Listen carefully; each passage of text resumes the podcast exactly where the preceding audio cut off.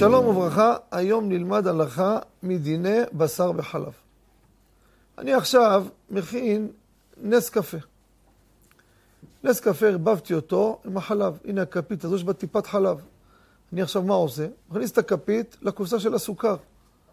מכניס אותה לאיזה מקום של מים, לקפה נמס. האם עכשיו הפכתי את הכל להיות חלבי? שולחן ערוך כותב, כידוע, אדם נפל לו חלב לתוך מים. לתוך מים. ויש בזה פי שישים. התערבב. את המים האלו, הוא לקח כמות מהם, שפך את זה לאיפה? לקדרה של בשר. החלב כבר התבטל במים. מותר לאכול את הבשר הזה.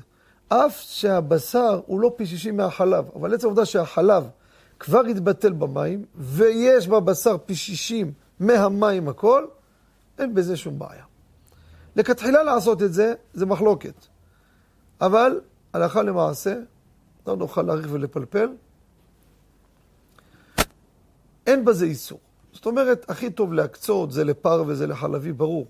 אבל גם אם קרה שנפל טיפה, או שהוא נאלץ עכשיו, הטיפת חלב הזאת נופלת לכוס תה. איך? יש לו כפית, הוא מערבב את התה. אין מה לעשות, עכשיו הוא חייב, ואז מה יקרה? יש בכפית טיפת חלב. יתערבב בתה. ובתה יש פי שישים. את התה הזה עכשיו שותה בארוחה בשרית. מותר הדבר, והמקל לשוע מלסמוך.